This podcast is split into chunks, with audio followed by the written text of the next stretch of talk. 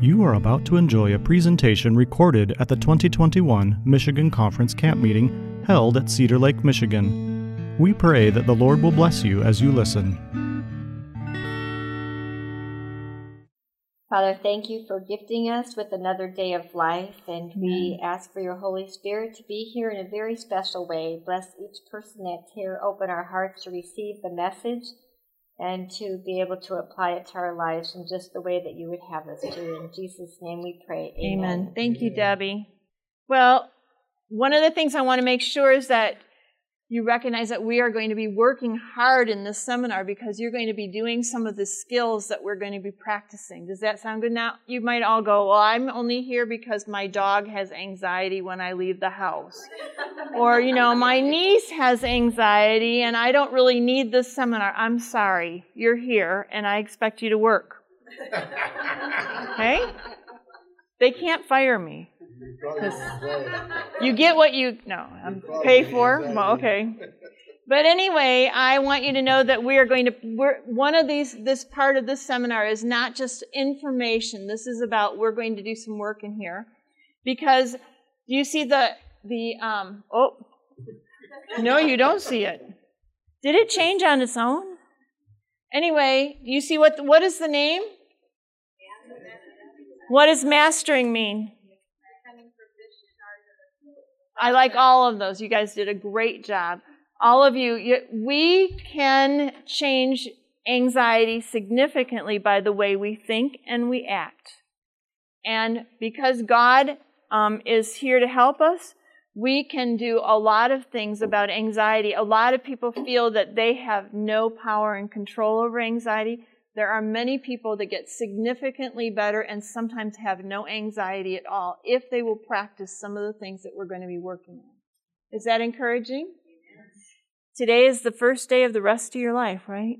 No, wait. This is the day the Lord and we can rejoice and be glad in it. And every day is a new day to start new things. And so I just want to encourage you that we are going to have some really good times. So Anxiety can feel a bit overwhelming, would you agree? And it not only impacts how we feel, but it impacts the people around us, and also it can make our lives very small. Um, I think of somebody that I've been working with right now. I'm a, an online counselor, and I have somebody in the West Coast. And I talk to her, which I love it because it's all Adventists, and so they talk my language. They know what Ellen White means, and you know all this these slogans that we have, like PUC. I was a graduate of PUC, and I ate chocolates, and no, yeah. There's something. There's something about when you talk to other people, they're like, what? Yeah. And so, um, this lady had had a really difficult medical problem, and she had some heart issues. But because of her heart issues, she decided, what happens when you have a medical problem? What happens with the way you think? People start thinking, I wonder if I'm going to die. And so as she started to think she was going to die, she started to get more threatened and upset. And so instead of um, playing with her kids and taking them to the park, she'll only work on with them in the house. And then instead of playing the piano at her church, she's so afraid that she's going to have an anxiety attack. And so then, so, and then her husband wanted to go on vacation. He wanted to go to a natural park. And she's like, there's not enough doctors out there and I can't get to the ER. So what happened is her life that was full and active started to get really small. And you will see that that's exactly what our anxiety can do. And it's very important for us to recognize that anxiety is paralyzing if we think of it that way, but we can function when we are um, anxious. And we need to have some self care. Most of us, um, if some well let me say that a lot of people are pretty apathetic when they have something like anxiety. They just think it'll just go away or you know if i just do this this it'll just you know probably i'll grow out of it. Some of you are 80 and like you're not going to grow out of it. Like you might die and then you won't feel it anymore. But you know i'm just like we need to have quality of life and so it's very important to keep working on it and so, um, if you had cancer, you usually don't go, well, I just wonder if I'll grow out of it. Or, you know, Like, you don't say that. You go to the doctor and you get help. And a lot of people are not doing what they need to do. And so they're living with it and it impacts their family. Can you tell me how could it impact somebody's family? Oh, you were listening. Yeah, it can make your life smaller. It can keep you from family things that you should be doing. It can absolutely it causes pain to people who have to watch it, right? Have you ever seen somebody who's got sick in front of you or is in pain and struggling like you? And parents usually go, if only I could take it over for my kids. We, we just have a hard time. So it really does hurt us. And guess what? Anxiety physically hurts your body.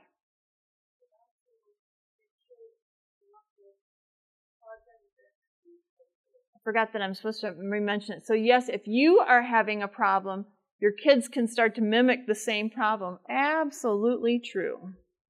So, how many people out of 10 do you think will complain about anxiety in the United States today?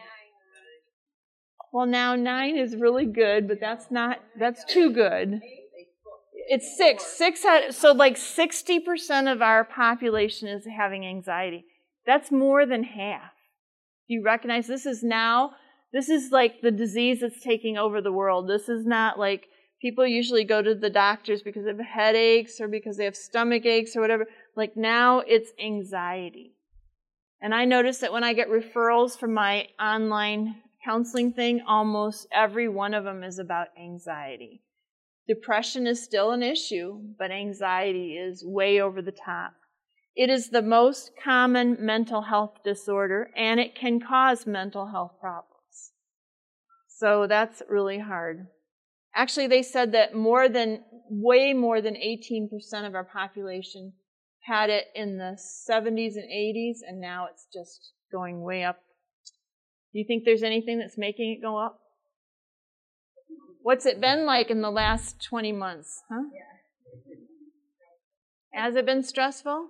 So if you actually had no anxiety, you might have started to make anxiety. And if you had some anxiety, it's getting greater now. And so we have a different layer of it. And oh, here's something that I, Dr. Daniel Amen. How many of you have heard his name? Dr. Daniel Amen. Can you say Amen? See, that's his name. You can look him up on YouTube.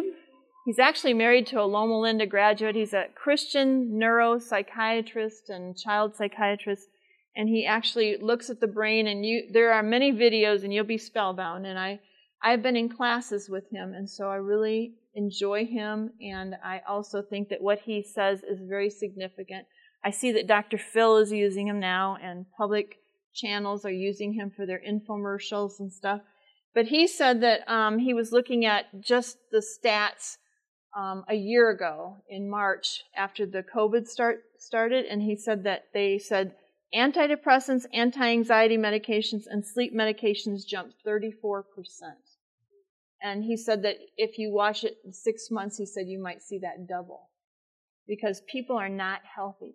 Now, one of the things I love about my online thing, I shouldn't be talking about it so much, but because I have people from international places Belgium, Japan, Korea, Nepal, um, Indonesia, Singapore like they're all going through the same things as us. Do you, don't you always feel like we're alone on the quarantine? They're all going through these same things. But they're doing much better with it than the Americans are. Americans are like, this is not fair and I don't have to do this and nobody can tell me what to do. I'm like, they don't even feel that way. They're like, okay, we get to have some downtime with our family. And I'm like, we're the ones who seem to be concerned. And Dr. Amen said, we are not coping. We are like one of the countries that is coping the poorest with this quarantine. You agree? I, if I asked you, how did the pandemic change your life? You might have some answers. I probably could hear, so I'm going to just tell you what mine is. And that is that um, in March last year, I was working for the conference office, ministerial department, and I got laid off because funds weren't coming in, right? Everything's slowed down, so that's okay. That's how it is. My office, my I went to my office, and my um, I had two colleagues that I worked in my counseling office with, and one of them she got lupus, and so she wasn't there in the evening, and she was always there. And then I had a guy on the other side of the wall. He was always there, so I didn't have any concerns about seeing people in the evenings, men, women, or whatever. But suddenly it was quiet. And I called my colleague and said, Where are you? And she said, Oh, she said, You know, I've got lupus. And she said, I'm going through treatments. And I guess the anxiety of, you know, being home so much made everything worse. And so uh, I don't know that I'm going to be really in the office as much as I was. So, okay. And then my other colleague, died of COVID.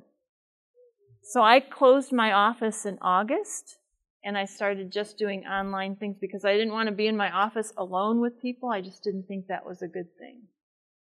So when we have issues with quarantine and and with anxiety, what are the fear what I'm sorry, what are the feelings that people are experiencing? Can you now, men aren't really, I understand, very good with feeling words. Women are, but let's just practice.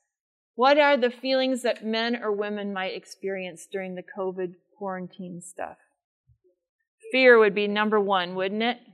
Fear is a big one. Anything else? Impending doom. Unpredictability is a very big thing that makes us more anxious. People are out of control. Loneliness, yeah. Um, I was I did a um, like a support group on the phone for people across the country that were having problems with COVID. People were talking about loneliness, being with their families too much, and so they were all getting annoyed with each other. You know, not enough space. And um, teachers were having a terrible time trying to do help people on online, and the kids aren't paying attention, and then the parents come on and they have to repeat everything all over again, and then yeah, it just was really something. Not to be able to touch other people, no hugs or whatever. By the way, you get serotonin in your brain that makes you happy when you are actually looking people in the eye, but remember, we didn't get to do that much, right? At least we didn't have to put a mask over our eyes, but we could see people. But anyway, what do we worry about? Okay, she said everything. So, really, um, anxiety is cre- created by stress, changes, adjustments, etc., those kinds of things. So, what could they include? Don't look up there. what could they include? Think about something that was a change for you in the last year. Unemployment, okay? Yeah, in my case my husband works with unemployment, but it's business-related because they had such low volume. Yeah, business right? That was terrible. Anything else? Moving is a huge problem, right? Actually, I had a friend who moved to the West Coast and got there and hasn't met anyone because the churches are closed and the business is working from home that they finally got a job at and is so isolated and a whole year and still doesn't know anybody new. Go ahead, somebody else. Yeah change in your daily routine. If you were all of a sudden going to the office, connecting with people, had your little schedule, right, and then all of a sudden you're home. Um, marital problems, actually, parents never get happier than their kids are. so it's impacting you, isn't it? Yeah, it's really painful. And, and marital problems is certainly an issue. And when we started to lose our economic things, guess what? Our alcoholism went up, our our um, pornography appetites went up and um, using pot, etc. Okay. Oh, I mean, we've suffered a lot. How many of you knew somebody who died or knew of somebody that died?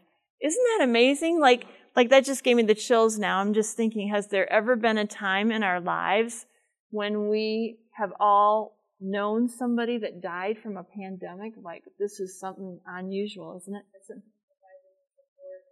Yes, and actually, I um, we have a pastor's wife, and she had to work during the pandemic um, in the hospital, and she said, especially her older people, um, they couldn't hear her through her mask, they couldn't see her very well, they had their oxygen on, so they couldn't, they didn't know who she was, and she had to scream at them. They couldn't hear because they're, they're hard of hearing. They don't have their ear hearing aids in, and they had no family members there to hold their hand, and that it was devastating to her. Overload?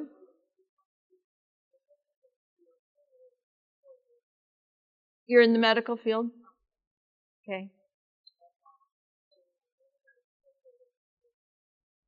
You said your mother in law died of, of before COVID, and then your dad died. So, so probably no funerals or no memorials. Okay. Mhm. Wow. So you you yeah. We we did a wedding during COVID in our family. It was like kind of interesting. So I'm just saying that look at how many of you have gone through some stressors and changes. Now, are stresses and changes necessary, natural? We have to learn to get through them, but when you have nobody around you to surround you because of the pandemic, that made it much harder, didn't it? So it is a big problem. So one of the, Diane, right now, the top sheet is anxiety triggers. And again, we're just going to pass that through. You look at it and pass it to the next person. I want you to know what is on the website that you can get if you want to have that. And then we'll put some back there so they can pass them around too. These are just so you know what you can get on the website should you decide to do that.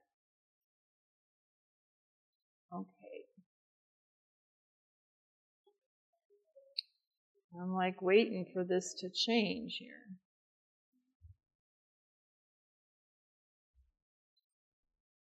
I see what it's doing. Okay. It decided to uh, take every word on there.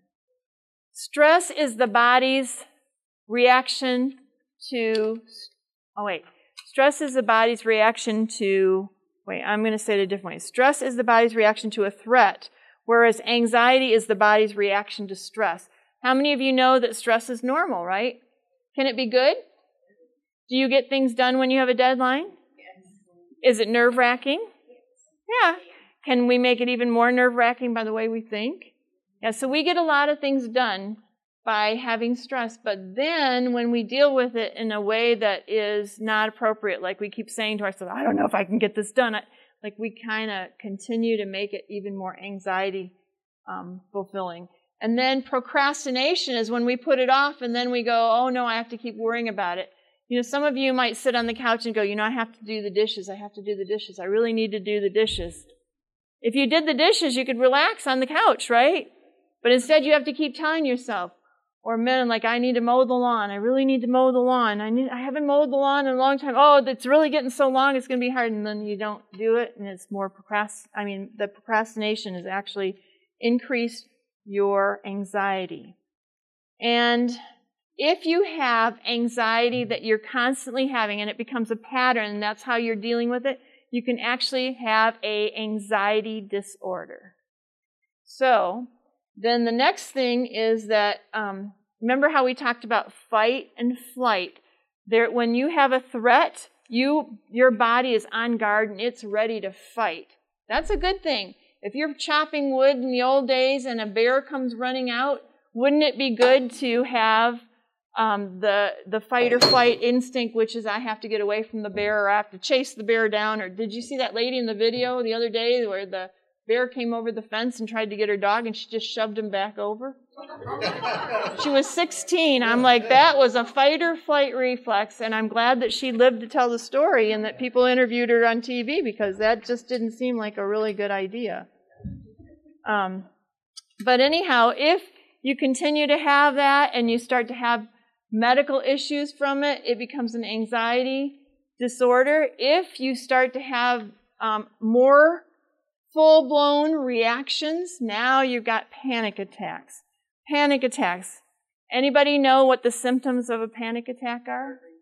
Heart racing. Anything else? Chest pains. It, it feels like heaviness. Anything else? Can't breathe. I've seen people having them in my office. Sweating, um, not only all over your body, but your hands clammy. And by the way, I know if you have anxiety right now, just talking about it makes it worse, but we're going to get through it, okay? Just take a deep breath. Anything else? Passing out. Actually, they feel like they're passing out. They feel dizzy, but most people never pass out. They feel like they're going to pass out. Don't know. What else did you say? Racing thoughts. Racing thoughts. What if, what if, what's going to happen? What's the worst case scenario? So what you see is that these people are really having a lot of problems. Okay.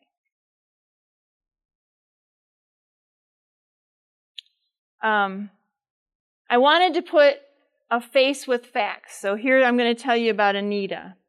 Anita, and she allows me to write this. So she's 61 and she was a germaphobe.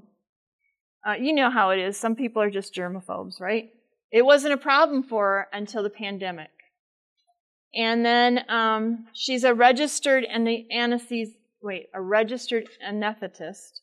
And she was at a high risk of exposure because of her job of administering anesthesia to patients before surgery. And when she heard about the lack of personal protective equipment for healthcare workers, she really started to get keyed up. Did you get that? What made her keyed up? See, I'm gonna, I'm trying to get you to help diagnose yourself or help yourself. So what was she thinking? Yes, I may not get my, I may not get what I need to protect myself and therefore I could die of COVID and I, I'm unprotected and the chances I could leave my family, like she started to worry. And um, she was fearful that she was going to end up on a ventilator or dead, and she just didn't think that was okay. One morning in March, when she was between patients at the hospital, she developed a deep feeling of impending doom. Did somebody say that was one of the things that they feel? She began to hyperventilate. Does anybody know what that means? right? And she had this deep feeling. Her heart started to race. See how good you guys are? Almost think that you know somebody with this. Her heart started to race and she broke out in a sweat. Boy, you guys are really good, aren't you? Pressure began building in her chest and she thought she was having a heart attack. Okay, what happens when you start feeling like that and you start thinking, I'm having a heart attack? Actually, your body does one thing, but your brain gets it even higher. She said, I had this gripping sensation in my whole chest and throat area. It was as if a vice was squeezing me. Then I started to shake and I and literally to the core of my body. So she asked to leave early from her job. What is it then we when we have anxiety, why is it that we want to leave? fight or flight, and we think that it's going to be embarrassing. We don't want it to happen in front of other people, so we'd rather go and be somewhere else. I'm just letting you know this because this is we're learning on somebody. So she went to her car and she sat in the driver's seat and she burst into tears. And um, she just kept sitting there thinking about it, but she couldn't really talk herself out of feeling better. And it took her quite a while before she could go home and she finally did get to go home. And then what do you think happened? She was so tired. Why would she be tired? Did you know that anxiety makes you feel fatigued? Not only that, she kept thinking, I think that I'm going crazy. I must be going crazy. Something must be wrong with me. Did you know that another anxiety thing is that you feel like you're going crazy?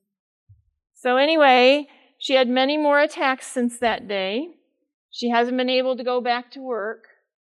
She um, is working on her panic attacks with somebody on the phone because she's afraid to see somebody in person. And, you know, sometimes that can be effective.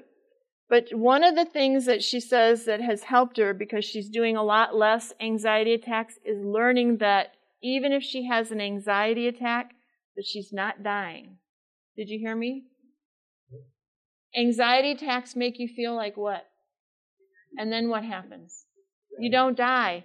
Very good that you, it's very important for you to recognize that when you had an anxiety attack that you didn't die. But you felt like it, right? And if your brain keeps telling you that you might die, then it gets worse. And she said, uh, when one comes now, I just try to take a deep breath and focus on something else and let it happen and let it take its course. I heard a doctor say, you know, just like the clouds that are up in the sky go from the left to the right, an anxiety attack is going to pass after a little while. Just like a fish floating in the tank from left to right, I thought he was trying to do hypnosis on us. This is like, like I was like falling asleep while he was talking. He's like, you know, you just let it pass and everything's going to be okay. And the truth is that that is true, that they are going to pass. Some people have them for a few seconds. Some people have them for a few hours. Some people have told me they've had them for a few days. I, that's really hard for me to understand, but you know, whatever is their experience. So I'm going to tell you about another person. This is Kevin. He also let me know that I could tell about this. He doesn't live too far from here. When he was 10 years old, he was playing in Little League and somebody hit the ball and it hit his uncle in the head. His uncle got a head injury, smashed his head with that baseball, and his uncle got rushed to the hospital. He had a contusion, but he didn't actually die or anything, and actually he recovered. But Kevin couldn't get that out of his head. He kept seeing that baseball hit his uncle. What is that called? PTSD, which is another sign, another word for, I mean, that's the initials, post traumatic stress disorder. So he kept on seeing it that night in the bathtub when his heart started to race because he kept thinking about it. His body started to feel numb. By the way, that's another thing. Sometimes it can feel prickly and sometimes it can feel numb. And then he told his mom he didn't think he could breathe. That's a terrible feeling, isn't it? And what do you think he started to think when he couldn't breathe? He was going to die. And when he was thinking about how he was going to die, what do you think happened? He didn't die, but he felt like it. But as he continued to tell himself, I just might die, he started to get sicker and sicker. And he started going through a whole lot of therapists. There's a lot of people out there, they're really nice. Maybe they're not specialized in those areas. He started going to doctors and therapists, and they put him on a lot of anxiety medications. Anxiety medications, um, you know, there's sometimes reasons that you need to be on an anxiety medication, but that is one of those that most of them have some um, major addictive behaviors. So, just so you know, that when you think about the way that you want to solve things, um, sometimes those are not the best way. There are many things to try first. The attacks didn't happen very often, so he learned to live with them. Did you hear that? He learned to live with them. The symptoms weren't always the same. He said, My heart starts pump. Oh, he said the symptoms were always the same. My heart starts pumping like I'm running up Mount Everest. I feel like my body is going at the speed of light. I get pain in my arms and back. I feel dizzy and my mind is racing. He works as a crane operator at a steel mill. Now that would scare me. If he felt an attack coming on at work, his boss was good about him getting the whole day off because he was a really hard worker. He said he has other stressors in his life, like caring for a sister with Down syndrome. And after being um, diagnosed with some um, Parkinson's symptoms, which also gave him panic attacks.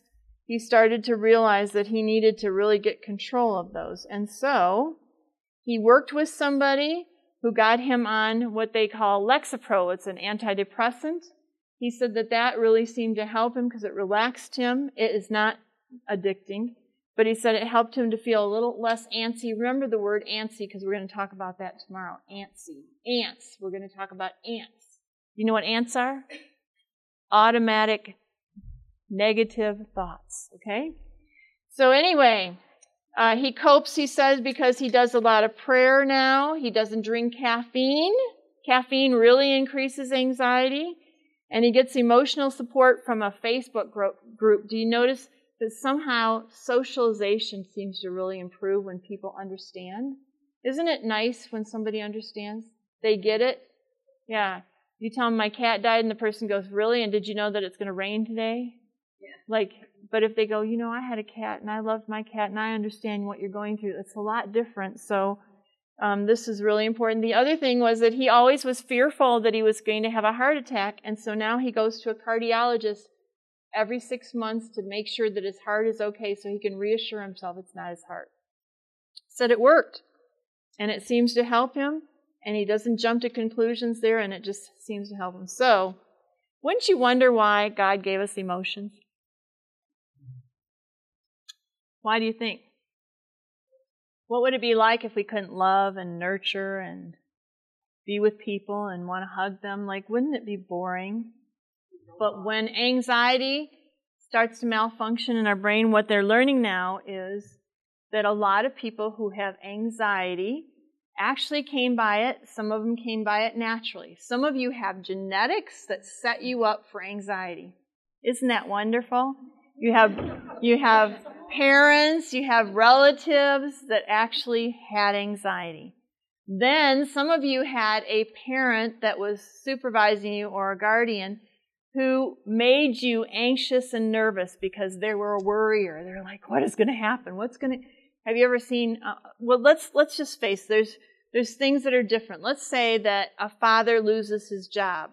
The mother could say, "Oh no, what's going to happen to us? I mean, you know, I, we aren't going to have money to pay our bills, and we aren't going to have any groceries, and I just don't know what's going to happen to us. Maybe we'll have to all go to the poor farm." How do you think that kid will cope? They are learning from the parent, right, to be in a panic. But then there might be the parent who says, you know, dad lost his job. We're going to have to all be a little bit tighter on our money, but you know, God is really good to us. He's taken care of us. We've been through other crises before, and He'll take care of us now. Um, God is still alive and on His throne. He's going to help us. That kid's going to cope a lot better, right? So there are parents who set kids up by their being overprotective or having poor coping skills that make things worse. Anxiety is also a malfunction of our limbic system, which is in our brain, and it sometimes will constantly react too fast. Maybe it's been conditioned to do that, but actually it just seems to be on. And then suddenly, even though there's mild things that shouldn't be a upsetting thing, all of a sudden it's overacting and it's constantly acting. So the other thing I wanted you to know is that anxiety hits all ages. Many kids, it starts with them when they're younger now. It's getting younger and younger. And um, many people will get their first one in their teens. And some people will just get them one day when they're in their middle age. And so it's really odd, but usually it will continue. 65% of those who seek help for anxiety are women, and only 35% are men. Now, does that mean that men are not having anxiety? Women talk about things a lot more, feelings and thoughts, and men don't go and get help as often. So that could be why also, because there certainly are lots of people with panic and anxiety, male and female. And then, um, they have actually seen that there are brains, when they scan them, that actually have, um, this is evidently a Canadian slide because you can see the way they spelled behavioral. But they have found that there are brains that they can scan and they can actually pick them out and then find out if the person had anxiety because they can just see what happens to the brain. And so they actually see that there's an anxious brain. They said that um, there are lots of people who fear anxiety because they feel like they're bad Christians. Now, why would you think that somebody would feel like a bad Christian if they have anxiety?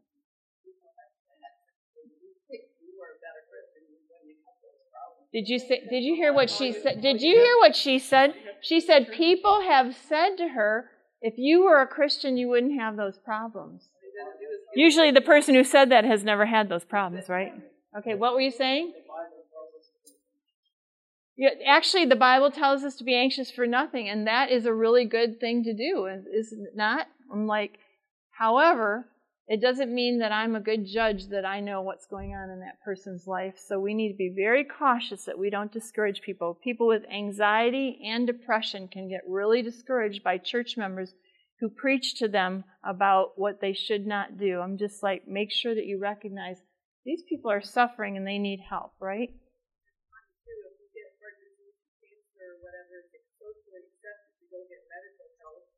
I'm going to have to repeat that. So people who get cancer and have a medical problem, they that's socially acceptable, but mental health issues are not as socially acceptable.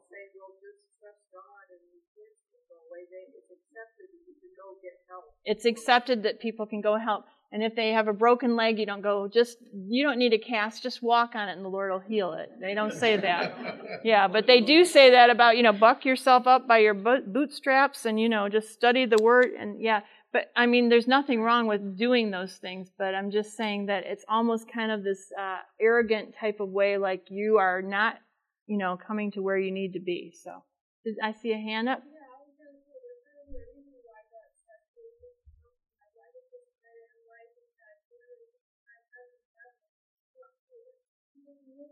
He said 365 times not to fear. 360 that's like for every every day. Yeah that's what i'm like 360 i haven't heard that. So that is a good thing. And we are going to study that a little more. I just want you to know that's in the seminar because we're going to be studying these verses in time. Don't be anxious for anything right? In time. Go ahead. It really helped her to feel to say that jesus felt depressed. in the Garden of Uh, Gethsemane.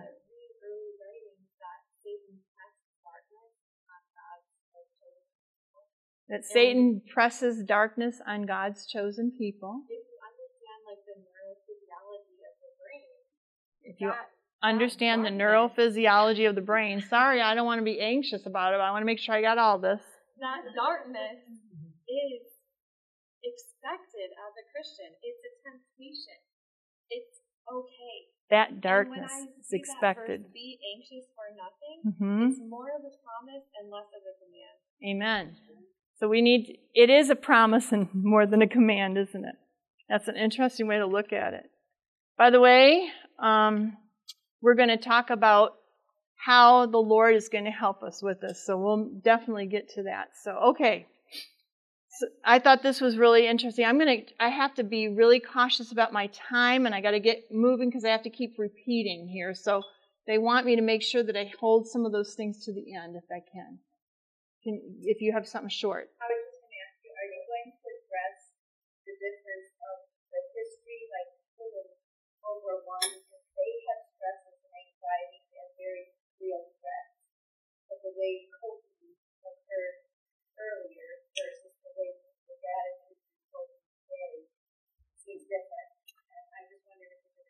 so one of the questions she's asking is, are we going to have time to address the um, things of how people coped in the old days versus now how they're coping with their problems? And actually, it's a whole nother talk on Thursday about pot that I'm doing, and we will be talking about that coping skill and how people are coping with it these days versus in those days, okay? That's in there. But different topic, different day, same therapist. Okay. All right.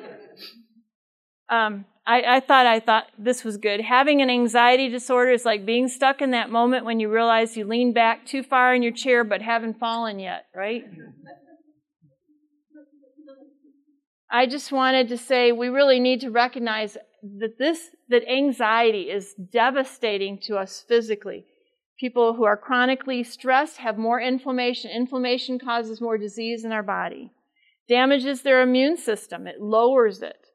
Um, sometimes conditions are present like attention deficit disorder. They actually go hand in hand with depression, anxiety, um, and you know, like like peanut butter and jelly, they go together. Type A personalities, the very driven ones, the ones who have the list, the ones who have to have things done yesterday, those are the ones who have more problems with this.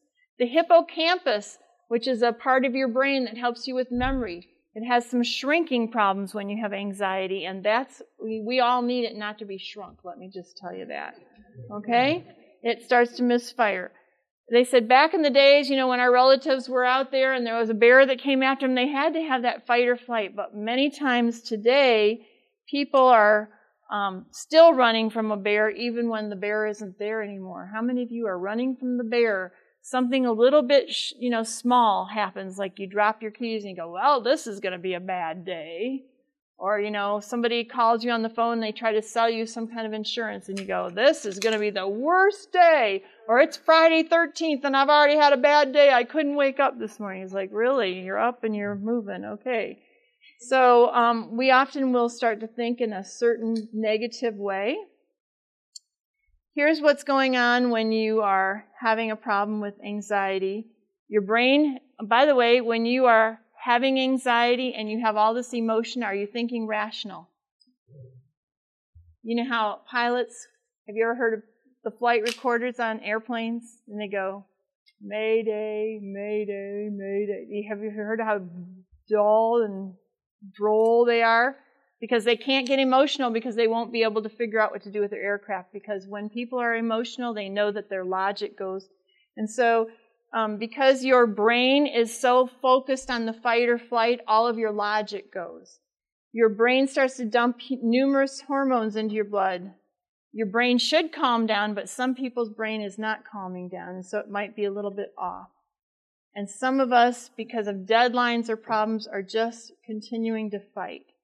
One study said that if um, the stress doesn't just agitate you, the anxiety actually starts to break down your body little by little. So, really, it is causing a huge problem. People, can you have a problem with your teeth? Let's just talk about those. People have problems with their teeth that have anxiety. What do they do? Grind them. TMJ issues. You, have you ever seen people with their little jaw? You can see that little line going as they're clenching their teeth. Um, people who have immune systems that are lower, what could cause? What could be a problem with that? They get sick faster. Like they have more respiratory, um, more respiratory problems. They have more flu bugs, and right now we're all worried about COVID. So, yep, very important. So it's very important to find a physician and maybe even a counselor if you're needing to have some help in that area. But I want to tell you that um, one of the things we hope to do in here is to put on the brakes on anxiety by deciding when and how we're going to worry about a problem. So I'm going to move faster. On any given night, oh, another handout. It's on sleep. And any given night, do you know that one third of us are laying awake? And what is it that our brains are thinking about? Tomorrow I need to do this. I wonder if I'm going to forget to do this. Did, you know, I shouldn't have said that to that person. Have you noticed how many things? And so we have a handout on that about how to help with some of that. And many times when you get up in the morning, guess what? You forget what you were thinking about and you really worked on it so hard. Have you ever noticed that? Or when you get up in the morning, it's just not a big deal. It's because your chemicals were really rolling and it helped you to get more keyed up about it. So we need to postpone when we're going to think about things. And that's what that handout is going to be again that you can get online should you need it. So here's a verse, and I think that there is power in just um, reading verses. So will you read this one with me? Do not be afraid. You are highly esteemed. Peace. Be strong now. Be strong. When he says you're highly esteemed, what does that mean? Favored, precious, valuable, loved. What is a lot of our thinking about when we're anxious? I didn't do it right. I wonder if they thought I was stupid. I bet I didn't look very good. I probably made a fool of myself the way I acted. Have you noticed that? And really, if we check ourselves through God's eyes, we can look at this and go, I'm highly esteemed, right? Very important. Here's another one. It's, an, it's a normal response, and we should recognize that there are times when that anxiety helps us to get things done, but we can't have it going on a regular basis because when we do, now we're going to have some underlying health problems. Again, if you have, uh, well, I, I think about this one lady. She had a, a list she pulled out of her purse one time. She wanted me to know that her husband had really disappointed her and she had written down all of the things that he had done throughout their marriage. You know how you've seen those cars where all the clowns come at them and they just keep coming? She just kept pulling those pages out. She had written down all the things that he had done. And I said to her, I was trying to say, you know, that's not really very forgiving to write down all of his sins over your 50 year marriage. And uh, she said, I know, I'm not very healthy. And I said, I bet, I bet you get headaches. Oh, yes, I get headaches. I said, I bet you get some kind of problems with your nerve. Oh, I got problems with my nerves. I'm like, do you have any other medical concerns? Oh, yeah, she had diabetes and heart problems. I'm like, so writing all those things down, do you think that that helped you? She said, well, I have to keep, I have to keep track of those things so he knows that I know them. so anyway, thyroid problems, respiratory problems, tumors. But um, I want you to know that it is highly unlikely that you have a medical problem going on that's making your anxiety, but you do need to know that there are medical problems that can create anxiety. But sometimes when you have anxiety, you can create these problems. Electrolyte imbalances, medication interactions. They said that sometimes your body does not do well because of all that adrenaline. And then there's addictive habits like drinking energy drinks and coping with substances that add problems. Anyway, so there's all kinds of things that you need to be checked for when you're having an anxiety problem. So know that you should be always checking for a medical problem. You want to always figure out what it is. Okay. Also, um, is there something on children? Maybe there isn't. Yeah, childhood anxiety. Most children, I, I, just want you to see another handout that you could get off of the internet on MSDA.org, is that children seem to have a lot of anxiety, and sometimes we have to really figure out how to deal with them so we don't add to it. There's some people that are take a hard line and it makes them more anxious, and there's some people that baby their kids and so they have a smaller life because they're fearful of everything.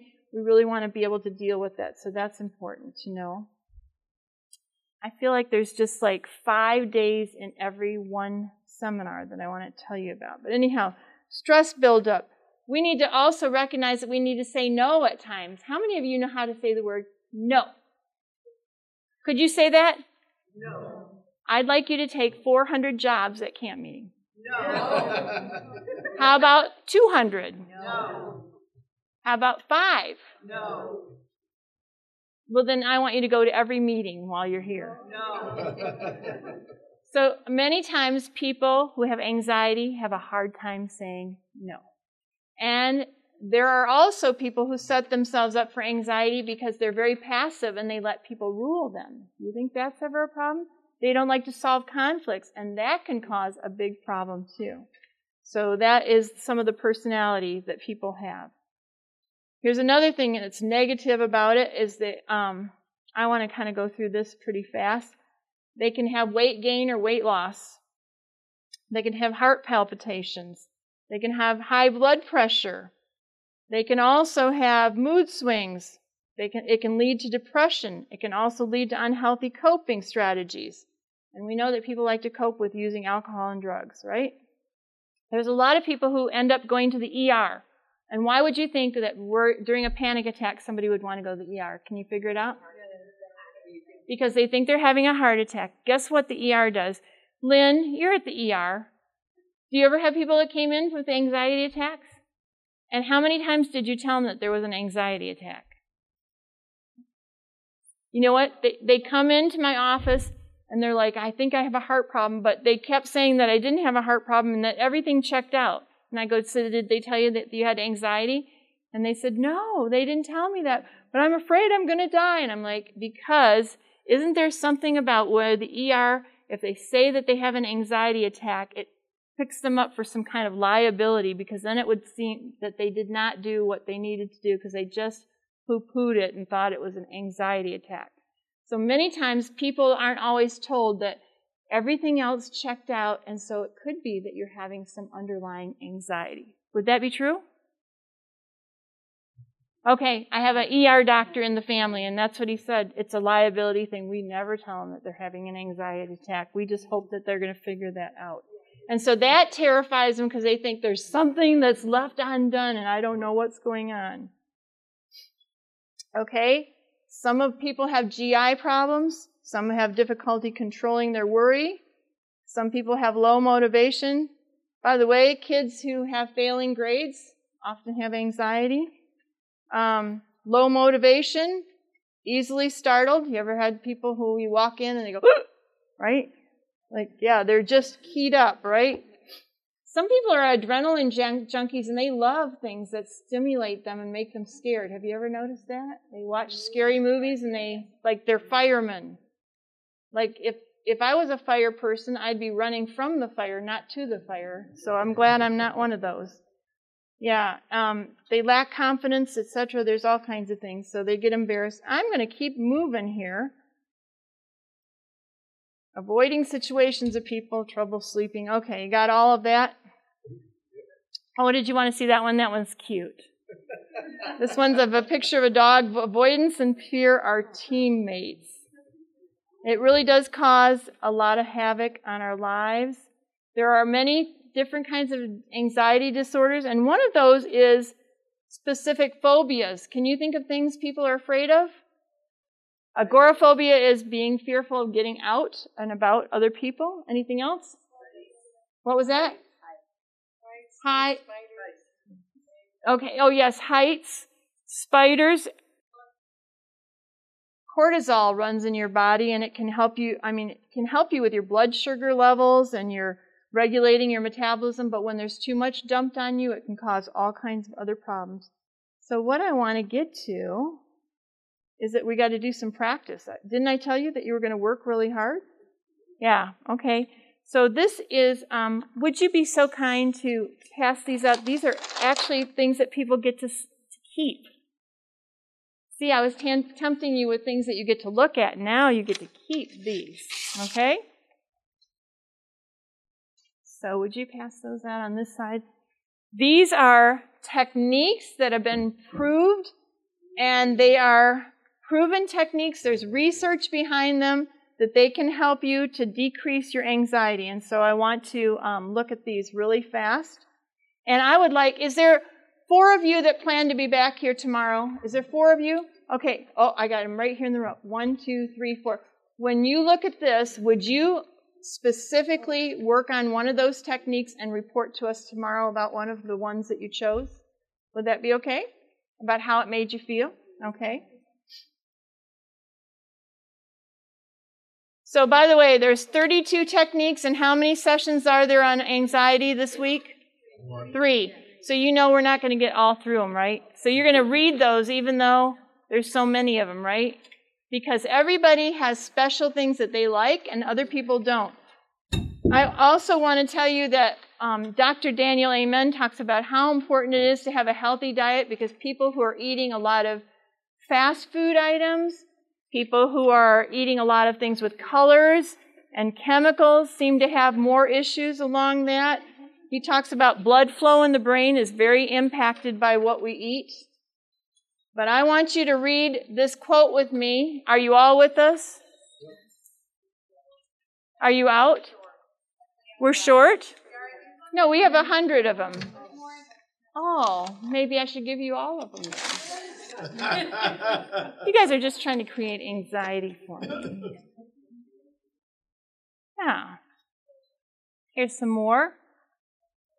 Okay, Mrs. White talked about breathing. Now, I know that many of you are hearing about yoga and New Age and meditation and all that, but I want you to know that this Mrs. White talked about this in the 1800s about how important breathing was.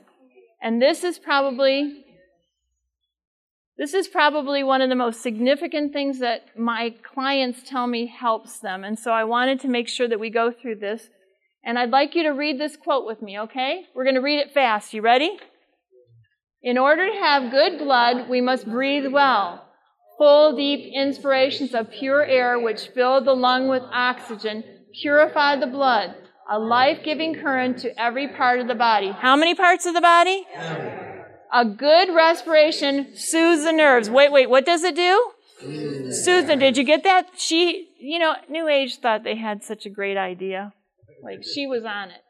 Soothes the nerves and it induces sound, refreshing sleep. How many of you would like to sleep better? I shouldn't complain, but I'm in an RV and it's just not comfortable. Okay. superficial, superficial breathing soon becomes a habit and the lungs lose power to expand. By the way, when you're anxious, you actually do very shallow breathing, kind of like a dog. And you do this and actually, there are some researchers that are saying that because we do such shallow breathing, that our air exchange is poor and it actually makes our esophagus do a little spasm, and that's when we get our panic attack. yeah, like the hyperventilating stuff. We're going to go to the next slide. We're going to continue to read here, okay?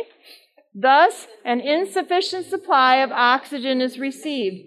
Gloom settles upon the spirits. What, what, what settles on your spirits? Does anybody want to be gloomy?